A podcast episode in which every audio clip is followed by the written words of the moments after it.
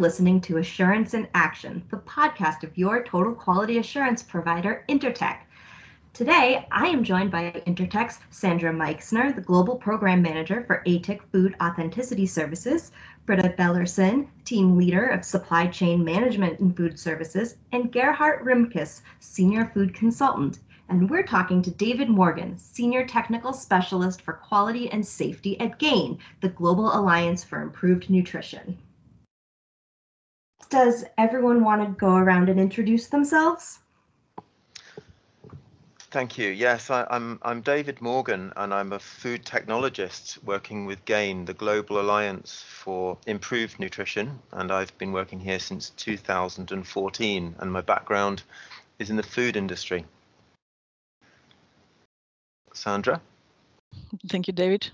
Well, my name is Sandra Meixner. I'm a state certified food chemist, and I was the first contact point for the GAIN premix facility at Intertek in 2010. My name is Britta.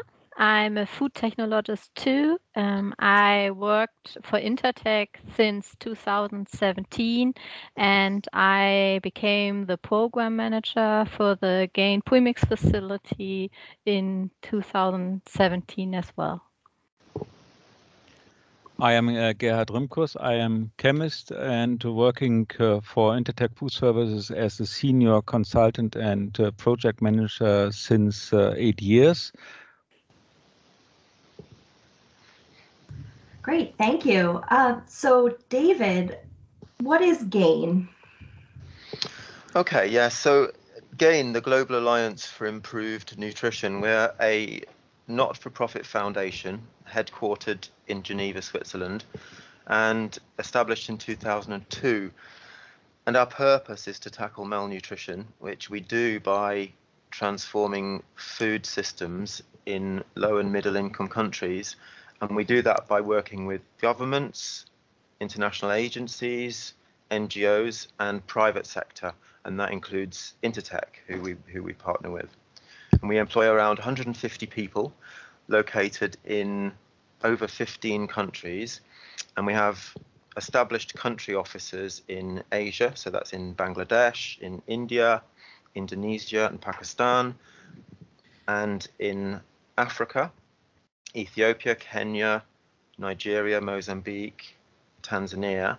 And then we also have representative offices in um, Geneva, Switzerland, in the UK, in the USA, and in the Netherlands.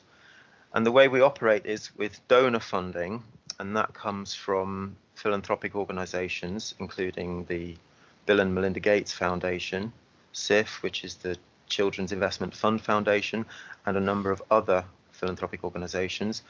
We have governmental foreign aid from the USA, from Netherlands, from the UK, Canada, Denmark, and a number of other countries. And then we have UN agency funding, including UNICEF and World Food Programme, and um, funding from charitable organisations, including uh, GiveWell Foundation. GAIN is focused on alleviating malnutrition, and that's just to be clear, that's not working directly with communities suffering from acute malnutrition in emergency situations in response to conflict or drought or flooding or other disasters, uh, because they're situations which are for specialist organizations such as UN agencies, Médecins Sans Frontières, Red Cross, Red Crescent. So again, focuses more on the underlying changes to strengthen food systems.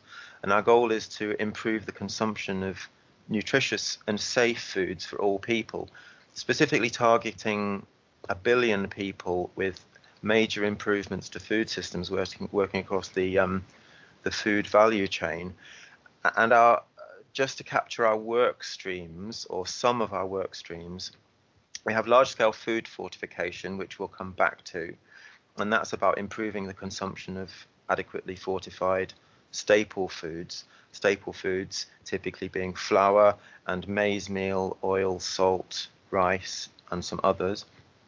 Appropriate diets for women and children, which is finding sustainable ways to improve um, diet and nutritional content. Um, we have a work stream on workplace nutrition, working with employers and employees to strengthen knowledge of nutritious foods and accessing them. the marketplace for nutritious foods, and that's looking at food supply systems for small and medium-sized um, enterprises, um, post-harvest losses, healthy food choices for adolescents. Um, we have a work stream on innovative finance, and that's that's the way we work there is to connect finance institutions with food businesses. Um, also in urban nutrition, focusing on focusing on um, rapidly urbanized environments and adapting the food value chains there. And then we also work um, a lot with um, knowledge dissemination, um, and we're currently co-hosting the second global summit on food fortification series of events with co-hosts the Micronutrient Forum, uh, Harvest Plus, um, and also GAIN is organising side events at the Tokyo Nutrition for Growth Summit through December. Just for those who are not sure what large-scale food fortification is, so um, this is um, focused on activities to make staple foods more nutritious, and that's largely, not entirely, but largely industrial food fortification. Um, and this takes place mostly under mandatory legislation where there are laws in place to say that if these staple foods are produced, then micronutrients are added. Um, and this is typically to replace missing micronutrients, um, which are missing from the diet or missing from the uh, and or missing from the food where they're processed and no longer there. So um, the food vehicles for those micronutrients are chosen appropriately. So for flour and maize meal, that's wheat flour and maize meal, zinc and iron are typically added. Also some B vitamins, folic acid, B12 and others. Um, sometimes uh, fat soluble vitamins as well. And in oil, um, uh, fat soluble vitamins are added, always vitamin A, sometimes also D and occasionally vitamin E as well. Salt is a good vehicle for iodine. So salt iodization is the most successful of all um, the large-scale food fortification programs globally. Um, vitamin A and sugar, and then others including milk, rice, um, condiments, which include soy and, and, and fish sauce. Um, and so I'm part of the large-scale food fortification team, and more specifically, I'm also um, very closely involved with with the Gain premix facility? So the premix facility you know, involves Intertek. Um, so how did that begin, and what is everybody working on there? In response to increasing demand for fortified food production, the food producers it was recognised that they needed affordable premix of reliable quality. Premix being the micronutrients which are added to the, the, the fortified food vehicle, and in most lower income countries, these fortificants are not produced and they're imported and they may not be available and they may be very expensive and the and the quality may be questionable or unknown. So in 2009, Gain created what we now call the Gain Premix Facility or the GPF. And essentially that created a quality assured list of suppliers. And that's now grown to 55 sites at the latest count across 18 countries. And that includes a number of categories. So we have premix blends um, vitamin a micronutrient powders which are sachets for home fortification um, potassium iodate which is a source of iodine for salt fortification um, and essentially, we publish that list and we put that in the public space. And there are two benefits from that. Firstly, any food producer can access um, that list of quality assured suppliers and they can buy directly from them. And then gain approval is also rec- also recognized by UN agencies. So World Food Programme requires that all of their fortified food products use premix from a GAIN approved source. And the second important point is that we run a procurement platform and we work with that quality assured list of suppliers. So if a food producer or a government agency um, needs a supply of micronutrients for national fortification or industrial fortification of foods, then they can approach the GAIN premix facility. We can float a tender to request um, the supplies they need. We float that with all of our approved suppliers, and the best offer is presented to the client, and then we supply. Now, the way the transaction works is that Gain would buy the premix from the premix producer and we supply to the client. And that then allows us to offer credit terms um, because that's further help to food producers. Um, and we do that through the what we call the revolving fund, which is funded by um, the Bill and Melinda Gates Foundation. So we can take from that fund, um, use that to pay for the credit. We pay for the premix, and then if the food producer has uh, been granted special credit terms, then we can use that fund to, to pay for that. Um, now, I mentioned that, that we were established in 2009, and it was just after that in 2010 when we um, we started the uh, the collaboration and partnership with Intertek. Can we speak a little more about uh, Intertek's role and um, what their main tasks are? Sure, yes. So we need to assess and audit and re audit currently 55 producer sites in 18 countries, and we can't do that with our own team. And that's the way that we work in GAIN, we partner with organizations so that we can expand uh, and um, lever the resources that we have available to us. So we look to work with a specialist organization and we we reviewed in 2010 a number of specialist service providers and we selected Intertek Food Services based on their ability to conduct food safety audits um, and also their knowledge and capability in testing fortificants and, and fortified foods. Um, and, and that testing is conducted in Bremen in northern Germany. So that partnership's changed over the period and it now focuses primarily on fortified foods testing, including um, the micronutrients and the foods themselves, um, as well as supplier audits and the management of, of those supply audits. So every consignment of micronutrients which gain supplies to industry, that will be tested by Intertek. And Intertek's um, currently also testing a large quantity of fortified foods from a number of countries to assess the status of those um, of fortification in market samples. So that includes salt and flour and oil and sugar. So yes, that's um, so it's audit services and food testing services are, are, are the primary areas where we collaborate. Yeah, I think that shows the learning curve that we have gone through together, David. I think uh, I remember the first days in 2010 when we started with the testing, um, and the the vitamin testing is not so easy. It's, not just a routine thing, uh, especially from all the different companies. But I think over the years uh, we have developed this program really good, and I'm really glad to test now also the the end products that go to the consumers to to be sure that uh, they really reach them. Yeah, micronutrient testing really is a, a, a specialized area, um, partly because of, of the, the, matrix that's there, um, the low level of, of, of these um, micronutrients, and a, a, number of other factors. And I don't know if you have a comment on that, Gerhard.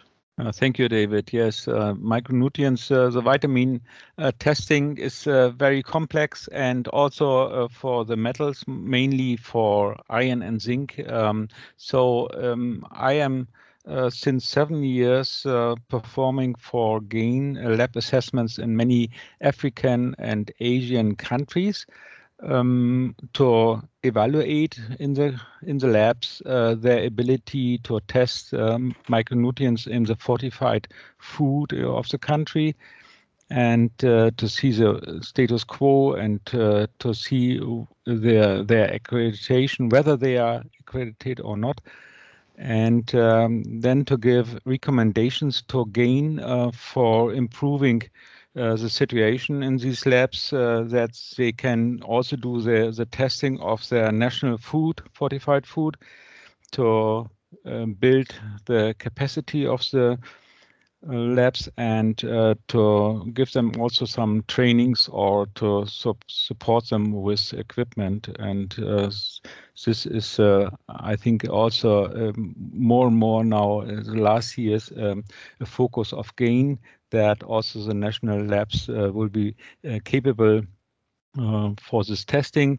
But as said, up to now, uh, most of these market uh, samples, these uh, fortified foods, are tested by by Intertek in Bremen.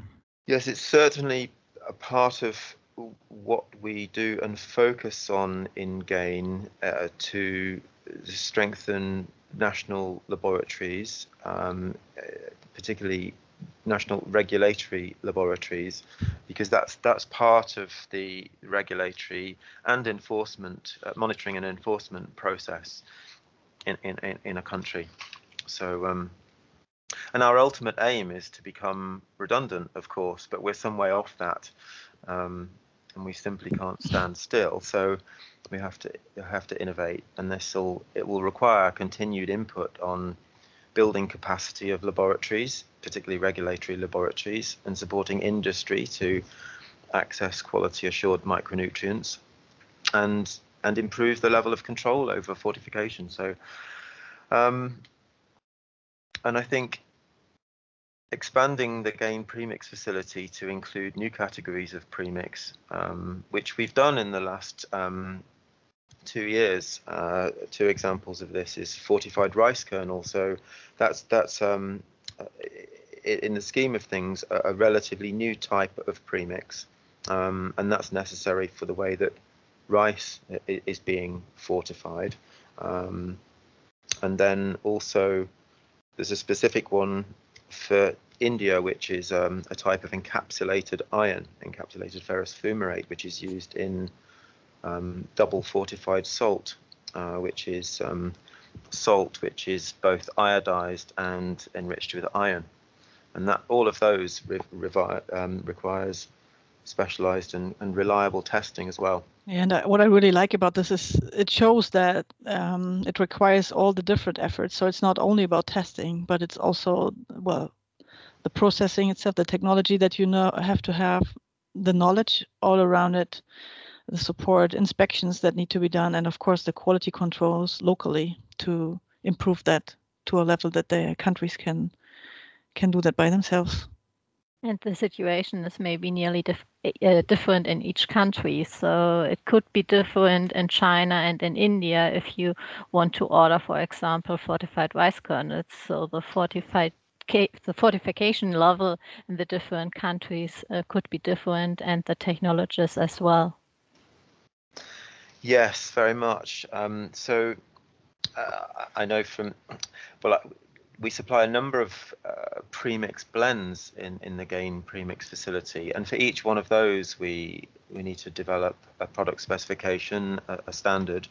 Um, yeah, so in, on a national level, um, that specification would be standardized, but then on an international level, it can be very different and maybe the only common thing for something like um, fortified flour, uh, although there are even exceptions to this, is that um, iron would be present uh, and then uh, the, the, finished product standard would be different right across almost from one every country. Maybe we can talk about um, the programs which are um, established uh, in the in the country like Nigeria, that you make um, some market assessments there as well to um, improve the situation there and to to get more knowledge about the markets and so on.